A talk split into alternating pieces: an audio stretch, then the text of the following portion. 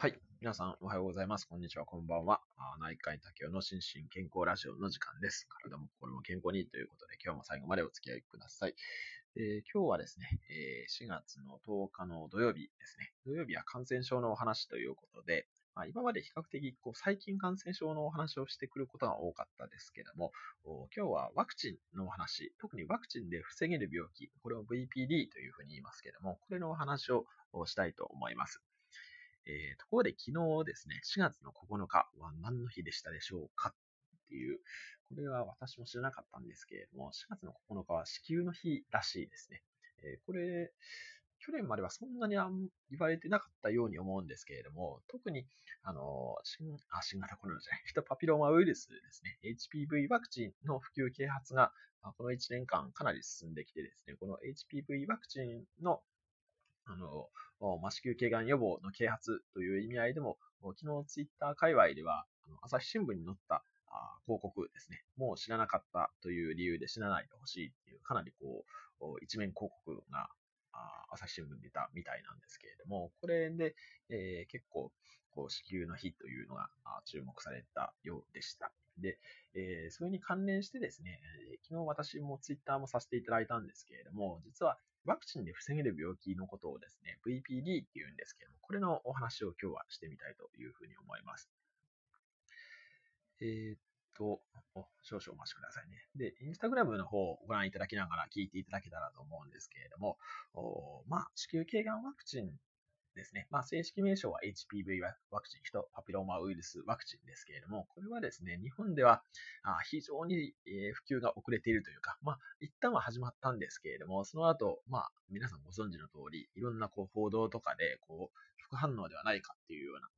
あ状況が現れて、そこから、まあ、一気にしぼんでしまったっていう。で、まあ、今また、あ少しずつ打たれ始めていますし、無料接種も、若い女の子はできる形になってますけれども、こういう形で、子宮頸がんのワクチン、子宮頸がん自体もワクチンで防げるんですね。で、これ、えー何年、2年か3年前ぐらいの論文だったと思いますけれども、もうオーストラリアでは、あ子宮頸がんは実際減ってきていてですね、えー実は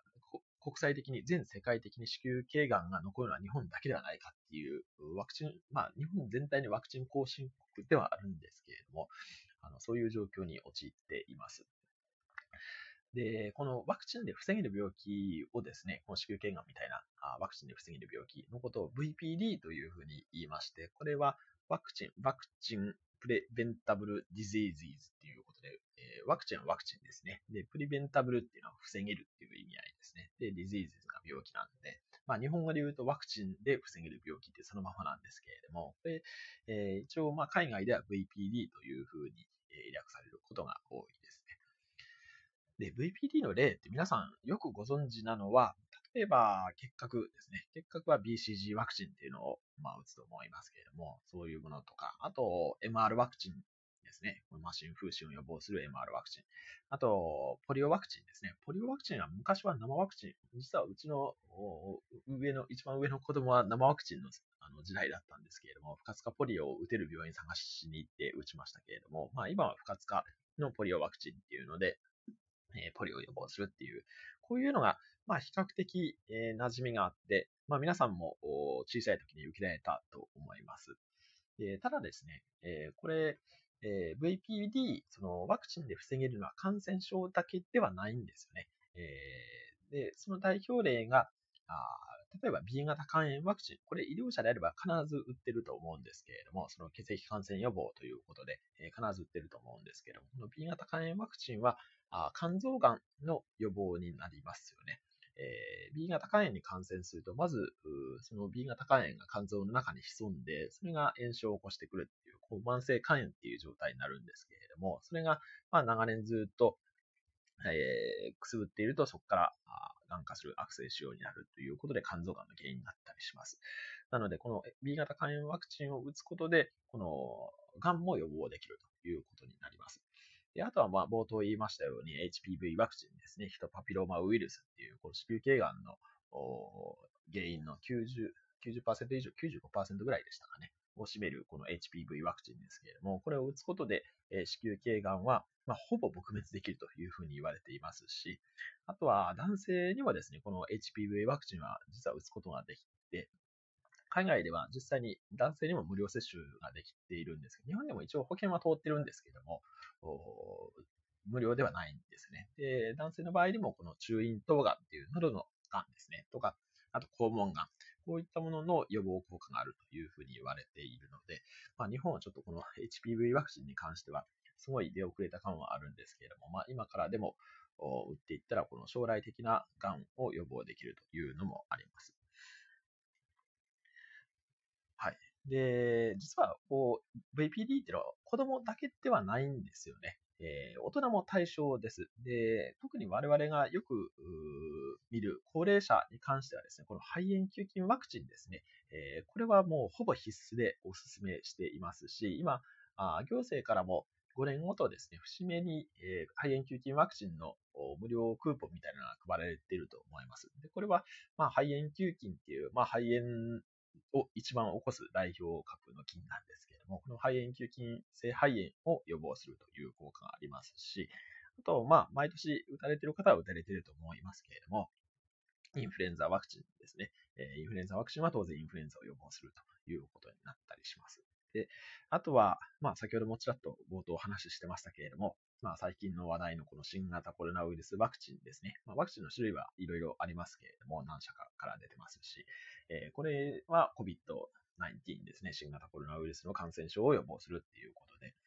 VPD はもう、あの医学の歴史、特に感染症の歴史に関してはもう非常に画期的なワクチンの開発の歴史っていうのがありまして、まあ、ワクチンで防げるものはワクチンで防ぐっていうのがこう感染症で、えー、最も大事な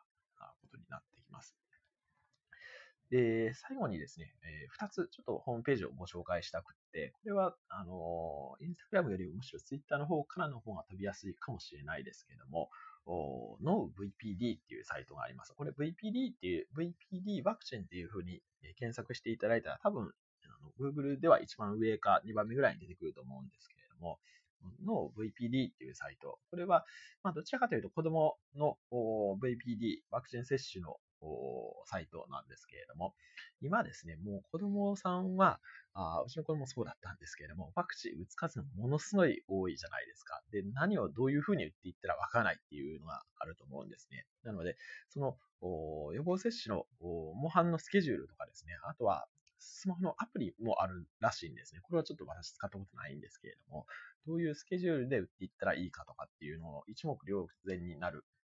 あの、パンフレットとかもありますので、このの VPD っていうサイト、特にお子さんをお持ちの方とか、まあ、これからあお子さんが生まれる方には非常におすすめになっております。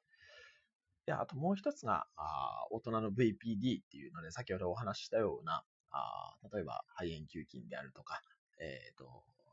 B 型肝炎であるとか、こういったものに関しては大人の VPD っていうことで、えー、そういう別のサイトもありますので、ぜひご覧いただけたらと思います。はい。というわけで、まあ、まとめになりますけれども、ワクチンによって防げる病気は結構いっぱいあるんですよね。あ、で、感染症だけではないんです。まあ、結核の話、以前にもしましたけれども、結核になっている方もいらっしゃいますけれども、えっ、ー、と、まあ、結核以外の病気でも VPD、VPD ですね。そのワクチンによって防げる病気は多数あります。で、あとはワクチン接種っていうと、まあ、どうしてもインフルエンザ以外は今まではこう子供のものというふうに思われがちでしたけれども、実はまあ、この新型コロナに関連してもそうですし、えー、子宮頸がん、その HPV とか、B 型肝炎とか、そういった、まあ、大人の病気のことも多数ありますので、この辺はぜひ知っておいていただきたいなというふうに思いました。はい。えー、今日は、まあ、昨日がその4月9日で子宮の日ということで、えー、子宮頸がんの HPV ワ子宮頸がん予防の HPV ワクチンの話題があ、ツイッターで非常に出ておりましたので、それにちなんだお話をさせていただきました。はい。最後までご清聴いただきましてありがとうございました。